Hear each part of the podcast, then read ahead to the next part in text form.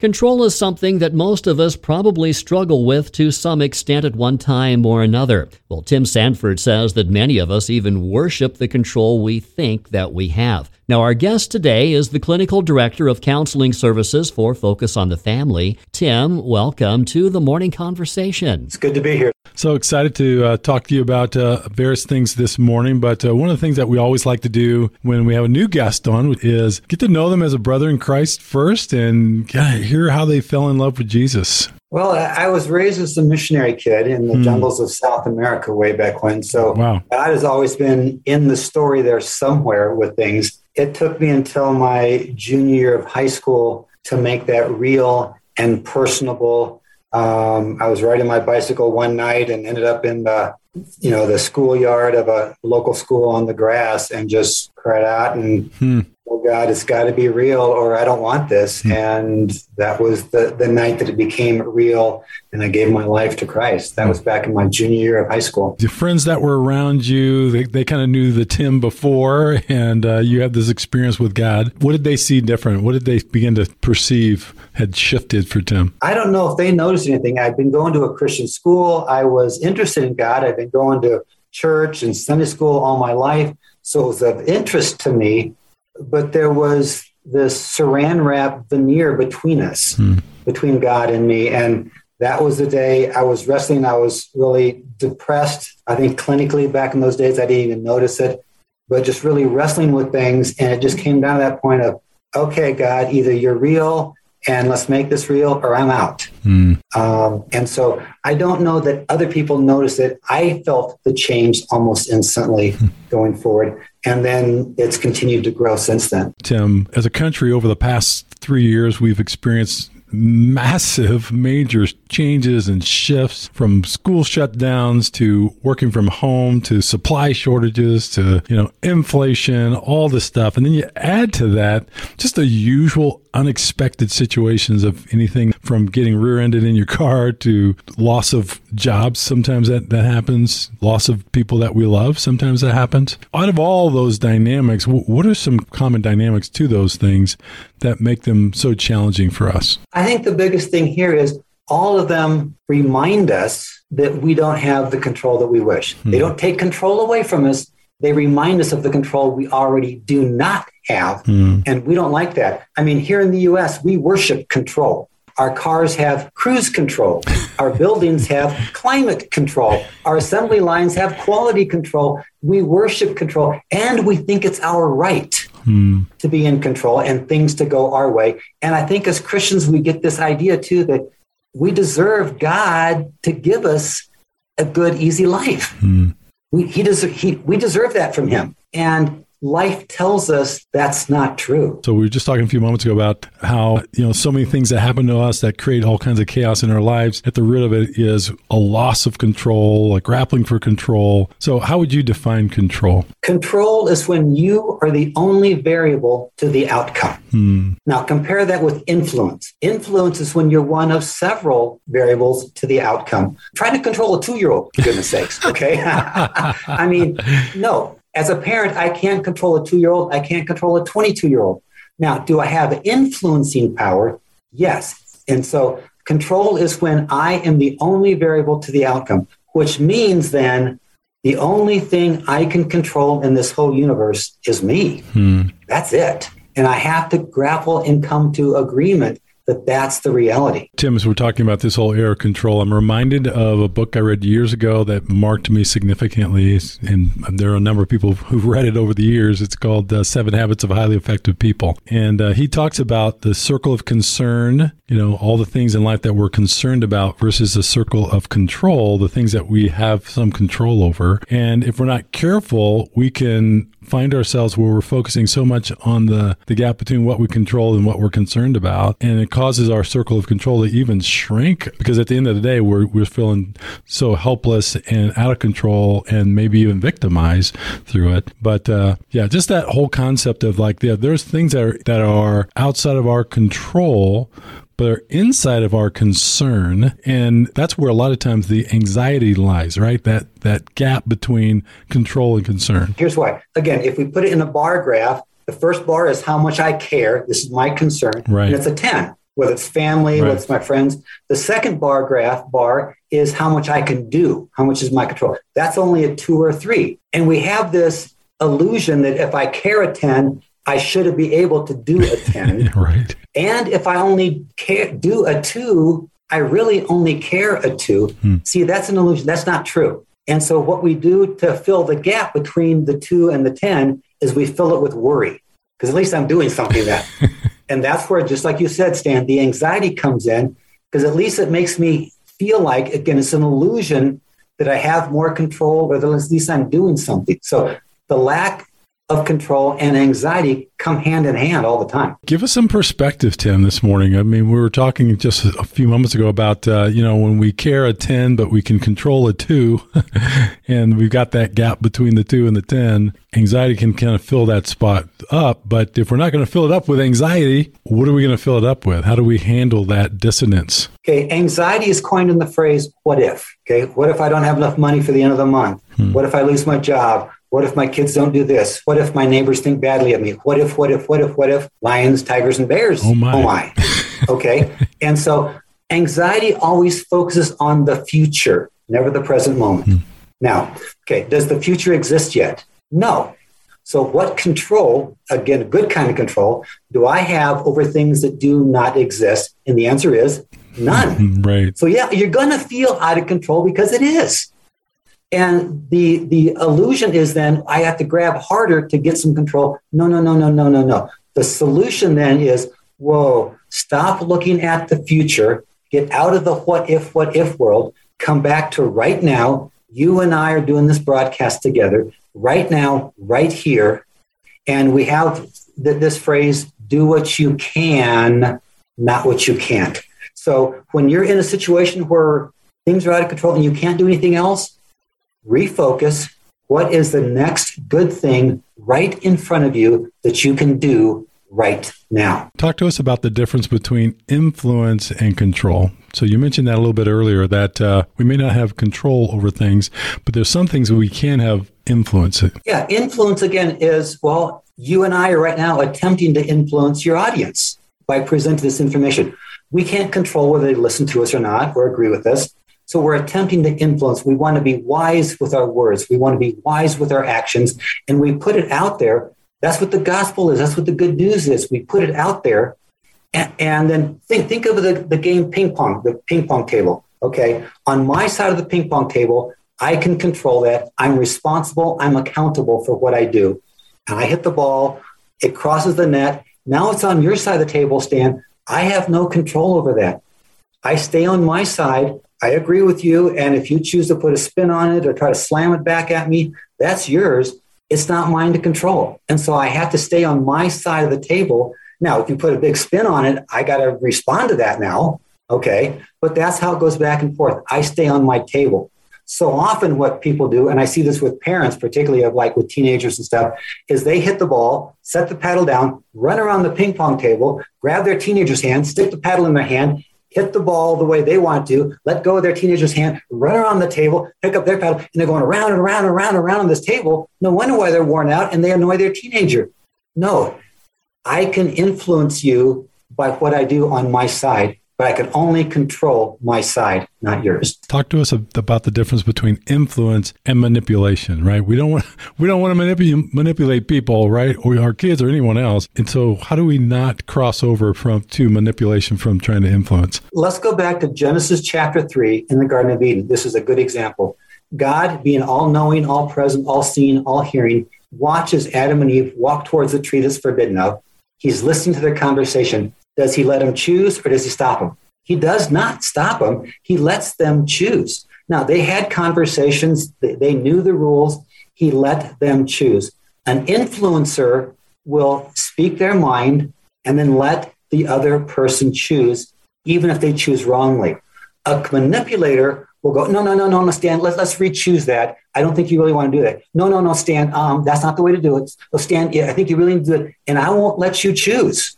I'll keep talking to you. I'll keep, I'll keep, I'll push, push.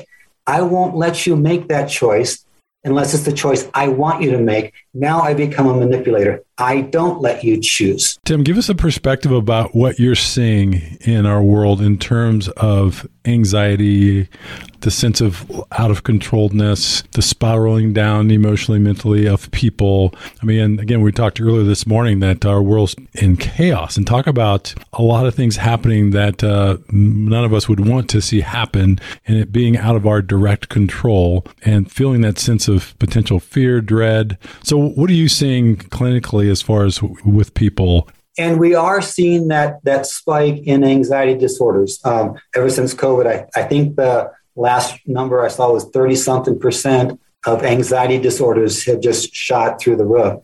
Yeah, so we're seeing that. We're seeing more uncertainty. We're also seeing, you know, the the people trying to over control, you know, call them the lawnmower parents or the, you know, the tiger moms that trying to over control and exude control over their children, over the school system, over their own church, you know, what color carpet there is. I mean, there's this sense of it's all about me and my rights, and it, life should go the way I want it to. And there's this very selfishness that is inside the church as as much outside the church of I want things my way. And I think God has to give it to me my way. I deserve it. And that that in a sense, if you want to be blunt, that's called worshiping myself. Those are hard words to hear because we don't want to believe that about ourselves. Mm-hmm. And yet, if we look at it and break it down, that's what we're doing. We think we have the right to have a good life. Mm. And the scriptures never promised that. Yeah. In fact, the scripture said, in this life, you will have troubles, ah, but take heart. He didn't say, I'm going to fix the troubles. He says, I have overcome the world. Mm-hmm. So part of this is that if I'm not in control, I need to remember and live out that my God is in control. Whether he lets it turn out my way or not, God is in control. And by faith, and this is an active way, when I sit down, take a deep breath, drink my cup of coffee, even though things around me are going awful, that is an act of faith in my God. And it's humility on my part. Tim, how, how do we know when a normal amount of anxiety. I'll use that phrase because I think it's like I, I, always think about this picture. Like if, if I'm on a rooftop high up, and yes, there's a railing there, but you could fall over the railing if you weren't aware and weren't careful and you're really high up. Like it's there's a very real risk and there's a level of anxiety that i feel when i'm in that situation personally. Some people probably don't but i think most of us do. Like and that's kind of healthy because it keeps us sober around that edge. Like and so it keeps us careful keeps us making trying to make good judgment but then there's a, a degree of paralyzing fear that people can experience with heights or whatever that crosses over from the normal healthy type of fear, reverence for the situation they're in, and it crosses over to something that's very destructive. So again, when, as we look at just the world today and all the stuff that's going on, like it's almost impossible not to ever have some level of like, we're in trouble. Like there's negative things happening and there's a little anxiety that's going on inside of me. How do we know when we've crossed over and we're living in an amount of anxiety that's very destructive, and we, we might need to even get some help. And, and with this, I'll, I'll parse our words out because words and definitions are very important. What you're describing when you're on the rail looking over this heights, okay, first of all, right now, present tense, physically, you're safe, you're still okay. Mm-hmm. Okay. What you're aware of is, let me call that awareness. You're, you're situationally aware. There is a legitimate situation here that could be in the future somewhere dangerous. So you're clued in, you're aware, your, your alertness is up. That's good. That's our survival tactic. That's not anxiety. That's just, let's call it alertness. Okay. And that's good. We want that. Anxiety then starts to play in in your mind because it's a thinking pattern. Well, what if the railing breaks? What if I fall over? What if, what if, what if? Lions, tigers, bears am I, which is where? Still in the future, because you're standing just firmly strong on the ground, on the building, but your brain is going in the future what ifs. No, you're situationally aware. And so then you can choose do I want to take a step backwards or not?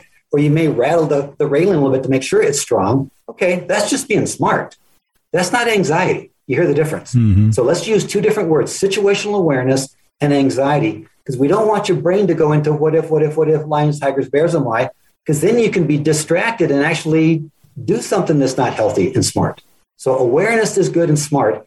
Anxiety is not. So, Tim, are there times that we do things unintentionally? Obviously, none of us like to feel those feelings of overwhelm, spiraling down, anxiety. But are there things that we do unintentionally sometimes that actually make it worse? Yes. Let me use the example of, of rock climbing. We were talking beforehand that I was a, a mountain guide. So let's say I'm climbing, I'm going up. Up is fun. I don't worry about going up. I worry about what? The future, which is falling. Hmm. And here's what my brain does. What if my hand slips? What if the rock breaks? What if, what if, what if, what if? You hear it. Okay. And it distracts me though, which actually increases my chances of falling because I'm distracted from the present moment. So anxiety actually makes me more vulnerable to the accident and the mistakes that I don't want to make. And so part of being grounded to this present moment, right here, right now, and I encourage people to find a mantra I, I, I like the one right here, right now. Mm.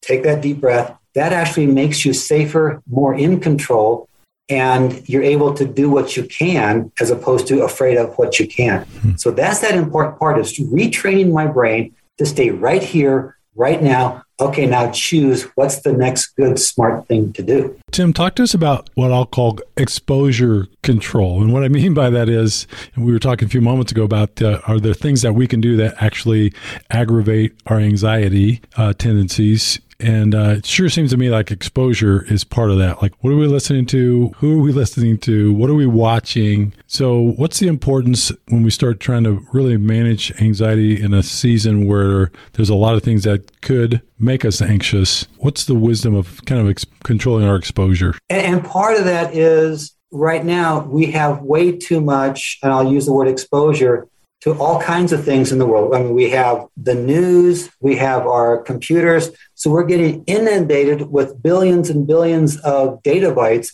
of things we can't do anything about anyway, because they're in the town next to us, the state, the country, you know, halfway around the globe. And there's all these things. And so 99% of what we're listening to every day, I can't do anything about anyway. Now, when I say that, it sounds like, well, don't you care about what's going on around the world? Yeah, there's a difference between what I care about. I can't do anything about things right now. And so part of that is, and, and for this is just me personally, one of the things that I have chosen to do is I don't listen to a lot of news. I don't read a lot of stuff online. I limit that not because I don't care, but because it's not mine to do anything with. And then refocus on what's right in front of me and what I can mm-hmm. do right now. And so that's a big piece of it is we just have too much data and information hmm. and it just reminds us of the control we don't have. We talked earlier this morning Tim about when we've got a control level of a 2 but we have a concern level of a 10 the more we expose ourselves and decide that we're concerned about things that are even farther beyond our control, we go from a 10 to a 15 to a 20 to a 50, and we're still at a two, right? So exactly. talk, talk about expanding the potential anxiety gap. The more that we expose ourselves to that's outside of our control, the more that gap grows. Exactly. And so rather than try to fill it with my anxiety and worry to kind of at least say I'm doing something or at least pretend to show that I care, that's where I come to God and go, God, I can't do anything about this. This is your world. You're in charge of this world. And I lay this at your feet and I'm going to walk away and mm-hmm. drink my coffee. this is your, I, yeah. I mean, and th- that, that's how real it is. Yeah. It's not this nice thing we do on Sundays. It's an everyday and sometimes every few moments yeah. way I live out my faith going, God, and, and I, I need to train my brain. You are in control. You are in control right now the things in Ukraine, the things in the US, the things in the government, you are in control. And I believe that. Yeah, yeah, which gets right into what I was going to ask you here. So you just answered my question, which beautifully, which is the whole reality. I, in my brain this morning, I've been thinking of it as the God of the gap, right?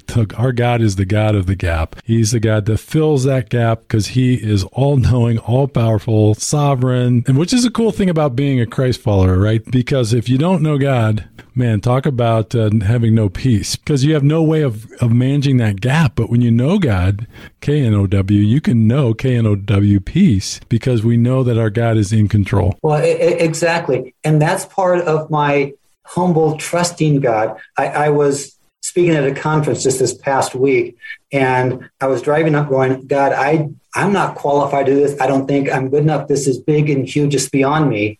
And very clearly, it wasn't an audible voice, but that, that sense how God speaks to us. He says, Tim, you show up and do your part. I'll show up and do my part. Mm. And there was a huge relief in that Stan because I can do my part. That's my control. I can do that. I've practiced, I've got my notes, I've rehearsed things. And God, you show up and do your part. That's it's not an equal one to one tag team. It's a small human to a, an infinite God. But that's a combination that can't be beat. Well, Tim, this has been a wonderful morning, a really rich morning of a lot of great insights that you've been sharing with us. Thank you so much for taking the time to give us a great framework for thinking about control. Really appreciate you spending the time with us this morning. It's good to be here.